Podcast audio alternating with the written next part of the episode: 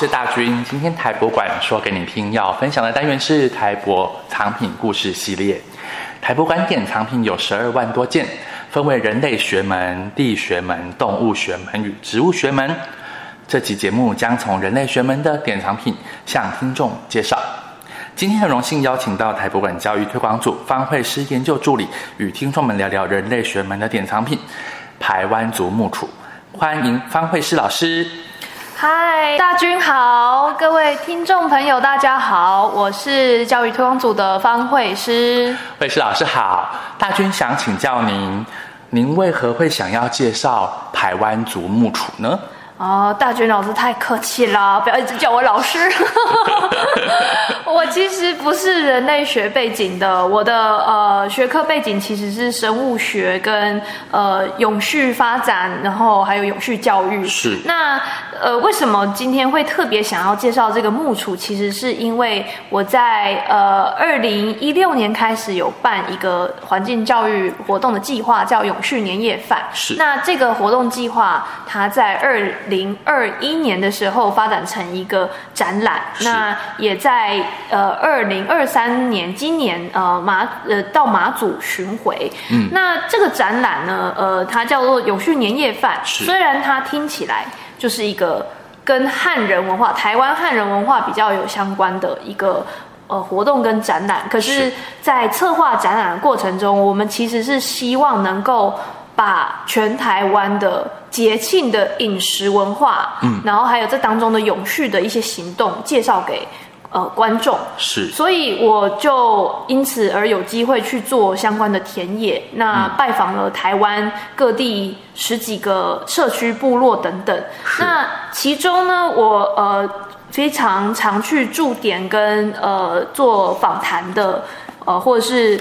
呃，参与活动的这个社群，就是在屏东的呃排湾族的这个呃村庄三河村。是。对，那我主要是想了解，就是哎，在屏东的排湾族，虽然其实屏东的排湾族非常多，对，一直性也很高，真的。对，但是我是想要找有特别在研究。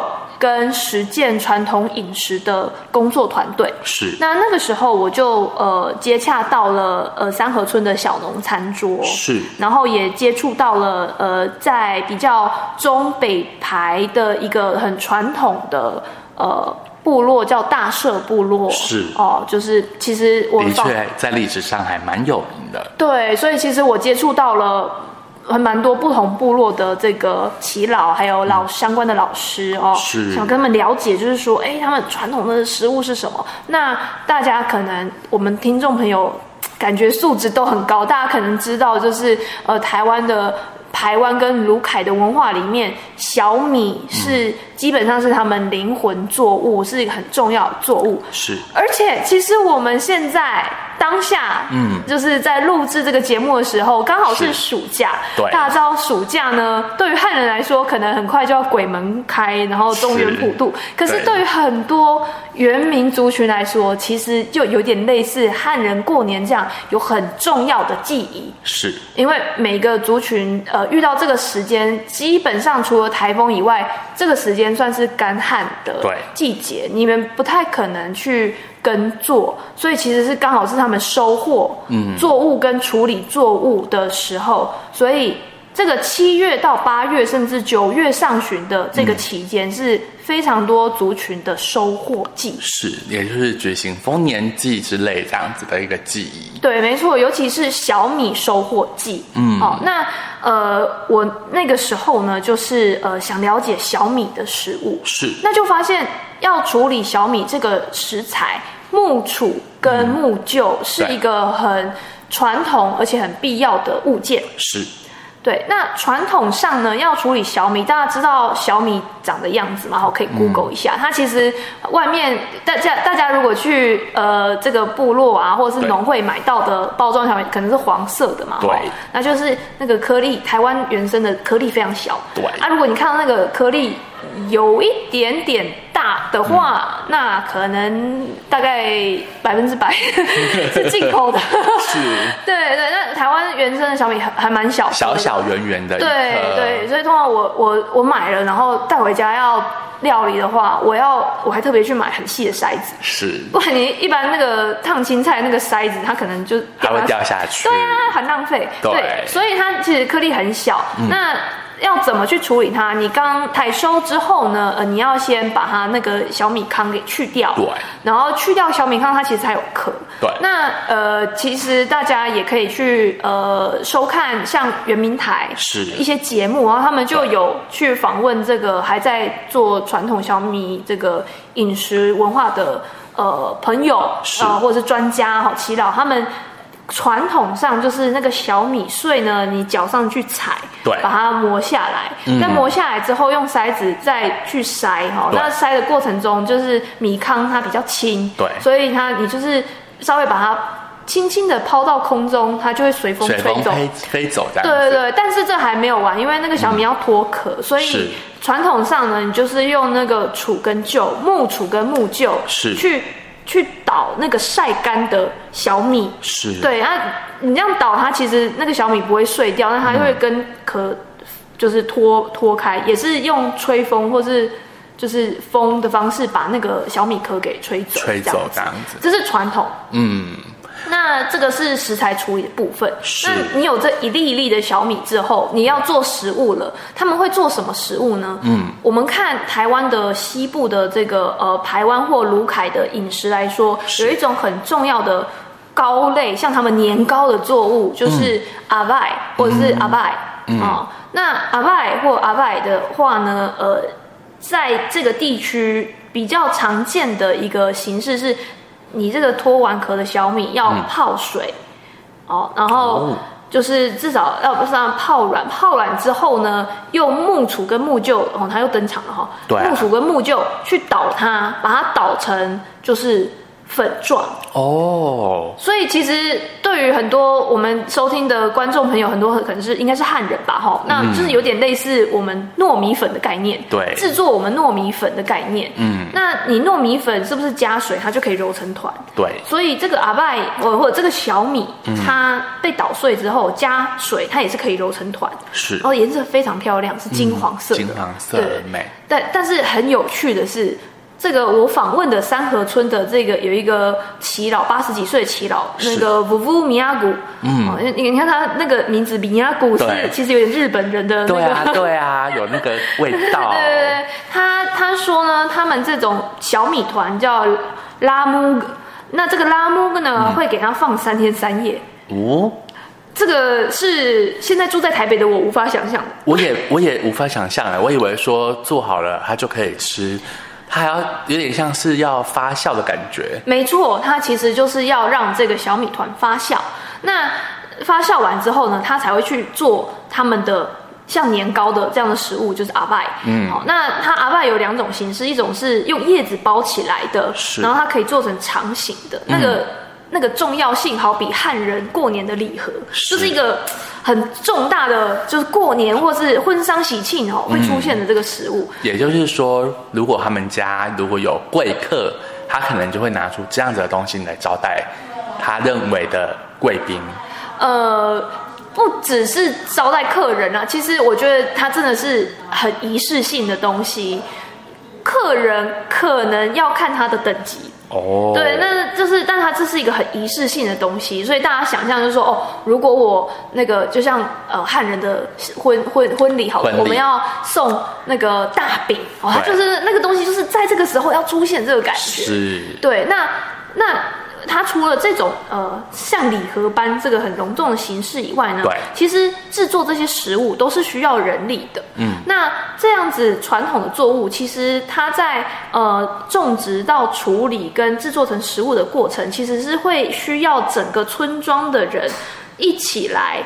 呃，共享跟共作，共同劳作，嗯、那一起来帮忙做事的人呢，就会就可以就是把剩下的这个小米团拉木做成汤圆型的阿拜哦，就有点像割稻饭的概念，是，然后就是共识，共识共享。对，那我刚刚讲到说它有那个那个放三天三夜发酵。对。那大家有没有常常吃像那个呃粽子啊，或者是汤圆？嗯、其实你吃太多会不舒服。对。因为它是糯性的食物。对。那其实那个小米它本来就有糯性。对。所以你吃太多可能也是会不舒服。可是借由发酵作用，哎、嗯，它就不会让你肚子这么不舒服。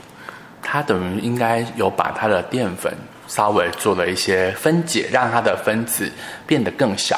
是是，所以这个是一个非常有趣的传统智慧，但是我们通常无法想象。是真的，我也是第一次听到。对，对，虽然说我也有吃过阿拜，但是哎，还第一次听说，原来他要做阿拜之前，还要先经过发酵这道程序。对，那呃，所以这个就是说，大家可以看到，我们如果要制作这个呃。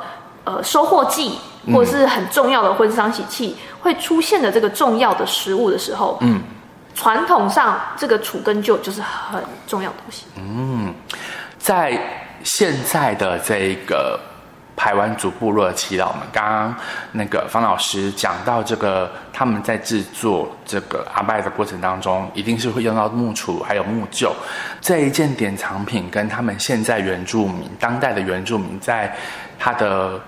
背后有什么样的一些故事跟意义呢？呃，我可能可以琢磨的部分是，现在这样子的器具在部落里的生活里面有什么意义？嗯，我跟大家说，是家传的装饰品。变成是一种装饰品了。意思是说，其实现在很少人在用木杵跟木臼，因为现在我们有怎么样？我们有科技，对，我们有很高科技的东西去取代这些这些呃呃传统的器具，传统的器具没错。呃，所以你看，要脱壳有脱壳机，然后如果我们要把这个呃小米打成小米粉的话。有那个磨碎机，没错，或是用水磨的方式。其实现在他们没有在，就是继续用杵跟酒来做这件事情了。那我当初就是要来记录他们做这个传统饮食的过程的时候呢，嗯、呃。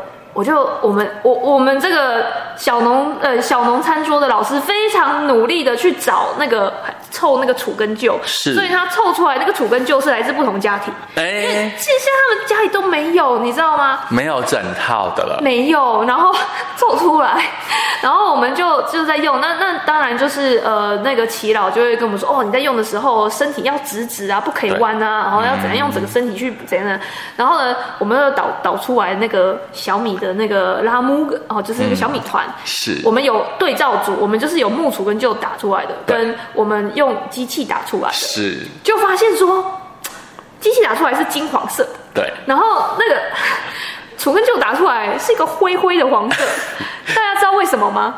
是因为我那个壳没有脱干净？不是，因为他们小米机是脱壳的哦。脱了壳，然后把它打成蜡布，可是颜色会有，是因为氧化吗？不是，我跟你说，是因为那个杵跟臼啊，它有木屑。哦。所以在打的过程中，木屑也混在里面了。对，对，对，加料的概念。对，加料的概念，但我们还有吃，就是没有怎么样。是，这样子还蛮有趣的哦。那个方老师今天要介绍这一个排湾族木杵的时候，大军也有去查这一件典藏品的相关资料啊。在查到这个资料，我就发现说，原来这一件典藏品是日本时代佐久间财团在一九二零年代末期。他资助的，然后跟当时台湾总督府警察局下面李番客合作，进行一次大规模计划性的翻族品征集工作。这个计划持续两年半，那总共。深入了当时台湾两百零七个翻社，总共收集了一千七百六十件文物。那这些文物入藏博物馆之后，被称为左九间财团的收藏品，也是日本时代台湾总督府博物馆之后，它代后期藏品的一个主要来源，而且范围非常的广泛，记录也非常的完整，可以说是当时仅有的。但这一件台湾竹木杵。跟其他的这些一千七百六十件藏品，都是由尾崎秀珍和各个搜集委员到各个番地，还有当地的警务人员去协助展开搜集。那这一批典藏品有一部分现在呢，就在台博馆本馆三楼的发现台湾陈设常设展里面展出，然后去介绍这个。博物学家尾崎秀珍跟他的这一批典藏品的关联。除了这个之外，其实大军就很好奇，博物馆为什么会有这一批佐久间财团的收藏品？原来包含这一件台湾竹木杵，其实。跟当时第五任总督佐久间卓玛泰在任的时候执行这个理蕃政策有非常重要的关系，因为他在一九零九年在民政局设置了蕃务本署，并且在各个州厅设置蕃务课，然后将这个理蕃事业呢来做一个准备。那一九一零年他就定了一个五年理蕃计划，编列了。一千六百三十万元的经费，企图用武力来镇压原住民，迫使当时台湾的原住民归顺。那真正去执行，其实是从一九一零年四月开始，先扫荡所谓的北蕃，也就是我们讲的泰雅族，但是当然是超乎预期。的这种反抗，一九一四年，他发动了这个泰鲁阁讨伐战，那也导致他的这个理蕃的这个启程延误。之后在南部跟东部的行动，因为这一次的讨伐战而只能草草结束。泰鲁阁讨伐战中，这个当时高龄七十岁的左九间左马太还亲自现场督政。在这个战事结束后，他就在当年的九月十九号前往日本，跟明治天皇报告理蕃事业完成。不久之后，他就卸下总督一职。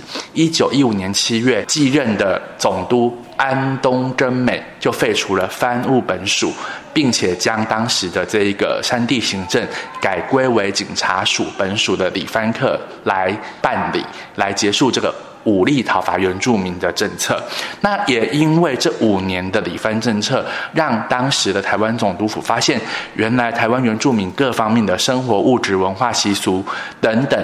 各面向快速的流失，于是借由佐久间财团在一九二零年代末期的资助，将各个族群原住民文物保存的角度，记录文物背后相关的生活文化风俗与记忆。而这批文物就在一九二九年完成了搜集跟清册之后，于一九三三年入藏台博物馆的前身台湾总督府博物馆，成为长期展示品之一。而征集的物件跟清册记录的资料，就呈现文物很完。完整的生命史。那透过这一件今天介绍的排湾族木杵，在现在排湾族他的生活、文化、信仰跟习俗上面，不知道有什么样的关系或者是影响呢？其实我们刚刚有讨论到，就是说这个木杵呢，它可以说是代表，就是呃传在处理传统作物，也就是说它。背后的饮食文化，对。可是其实真正还有在实践，嗯，这个传统饮食文化生活的呃原住民族的族群是非常少的，嗯。那。当然，像呃，我们现在在录制这集节目的当下，其实前阵子有非常多呃，跟比如说歧视有关的一些新闻，那其中也有爆爆发说呃，歧视原民的这些这个，有的人觉得说，那你们就是怎么嗯、呃，没有也也没有在就是呃保存文化或者是实践文化，你们还可以受某些什么 credit，某些。嗯什么有利的政策？是，但是我觉得其实刚刚呃大军这边就有整理出呃在殖民时期呃原民他们原本的一个生活的样态严重受到呃影响哦。对，我们虽然知道日本殖民为台湾带来了很多现代化进步的设施，但是没有一个殖民是令人舒服的。是，那所以很多族群。都是在殖民的过程中被牺牲的一些重要的部分。那像原民族群，就是他们被牺牲的生活，对，被牺牲了他们的文化，他们的认同。嗯、那这件事情并没有因为日本殖民结束而结束。我们要知道，就是在二战后，这样的事情也持续的发生。是，那甚至就是过去政府在呃，为了要管理嗯不同的族群，嗯、跟日本殖民政府一样，嗯、也是让这些不同的族群去迁徙。对，强迫他们从他们已经习惯了、已经开始就是跟这个环境共存的地区迁徙到他们无法用原本生活方式去呃生存的地区这样子。所以你如果将过去的呃保。保育生态保育的一个概念是比较老的哈，政府可能觉得过去然后觉得说哦，那个森林要保育呢，就是里面不可以住人这样子。那其实这是一个非常不切实际的想法，因为人类跟环境共存的历史是是几万年的。对，那总之就是将这些已经很懂得跟环境共存的族群。从这个环境中抽出来，那你第一个是造成这个环境生态的失衡，第二个就是这些族群它被迫丧失它的环境智慧。对，所以呃，其实像刚刚的这个小米文化，其实很少人有持续的在实践，就是因为呢，他们很多人已经没有办法像过去一样，在他们熟悉的。土壤去种植这样的传统作物，嗯、是。那就算要去种植这样的传统作物，像我们刚刚讲述的这些过程，都是非常需要人力的。对。那我也因为在呃访谈的过程，有机会去呃去参与跟去记录呃某些持续在做传统作物呃耕种的这个部落。是。哎，他们那个是真的有机耶，嗯、他们那个是完全除草都是手工除草的，真的没有在用药。对，那个太困难了。对，所以能够持续做这样子传统耕作的部落或者是社区非常的少。听起来真的蛮对，你能因为人年轻人都已经外流到工商社会到都市去工作，对对，那老人他的越来越来越年老，他其实没有能力去做去维系这样子的传统作物，是所以对他们来说最简单的是什么？当然就是种都市人喜欢吃的经济作物，嗯、对，例如像凤梨。芒果、嗯、高经济价值，对对，有经济价值的。然后再来就是很多传统饮食文化受到外来文化影响非常大。是那尤其是说这些年轻的中世，现在中生代的世这个世代呢，它不仅是它外流到呃都市，那也因为他到都市工作生活，所以他连。传统的记忆的参与也减少了，对，这是整个断层，嗯，这是整个断层。他放假是放什么？他是放汉人放的农历新年。对，因为我们没有针对每个原住民族他特定的节日，有各个不同族群特定的假日。是，就是当然，现在慢慢开始有了，可是其实还是没有那么简单。嗯、对，哦，因为不同族群他们有不同的时间，嗯、不是说一个排湾族他们就全部都一样的时间。对，所以很困难，就是更更我们再往前推，其实这样子文化的中断已经几十年了。是，那再来就是说，呃，他们这个政权。不同政权对于这个原民文化，它有一些它它所需要的东西，比如说它要拿它来宣传，来干嘛干嘛好，所以它这个政府对于这些传统文化有些许的改造或是更改哦，嗯，然后再就是说我们这个呃农农业系统。比如说引进了机改作物，还有施肥等等，它也使得这些作物跟土壤的本质的改变，嗯、而让他们比较难去去种植传统的作物这样子。对，所以我们在看到这个牧除的这个当下，当然第一个现在他们不用除了。对。我们想到小米文化或者这种传统作物文化的当下，我们要知道就是呃这些你现在还有办法看到传统的小米的作物。跟这整个相关的记忆，这是非常不容易的事情，非常少见的哦。其实刚刚方老师讲的，我真的很有感触啦。因为之前博物馆其实现在也还在展出，像是这个南门馆的岛电生活，还有像是铁道部的民科时间特展，其实都有讲到不同的政权、太不同的政策对原住民的迫害。那当然也包括中华民国政府来到台湾之后。像泰雅族，诶，他因为政府的关系，然后从山区被迫搬到了海边。然后完全一个陌生的地方，却要重新去适应那个环境，发展新的生活技能。其实的确对他们的一些传统生活，或者是刚刚像方老师讲的各个面向，其实都有很大很大的影响。那这样子的影响，造成他们的文化，或者是他们生活上的一些传承，其实真的非常的大。其实到现在并没有停止哦。虽然说讲到后面会觉得有点沉重，可是其实我们很希望透过这一个典藏品的介绍，让大家去了解，其实排湾族它的文化多样性真的很多，因为。不是排湾族就是一个排湾族，其实排湾就像刚刚方老师有提到的，其实有分北排湾、东排湾、中排湾、南排湾，然后其实以前他们每年都有祭典。可是，却因为政权统治之下，被迫改变了他原本的生活方式。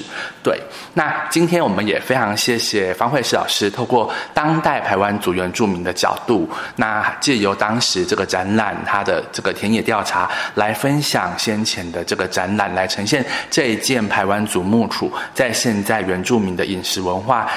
以及他族群迁徙背后文化流失的分享，让我们透过这件典藏品来反思现代机械取代木杵跟旧之后，在背后会逐渐逝去的生命文化记忆和礼俗。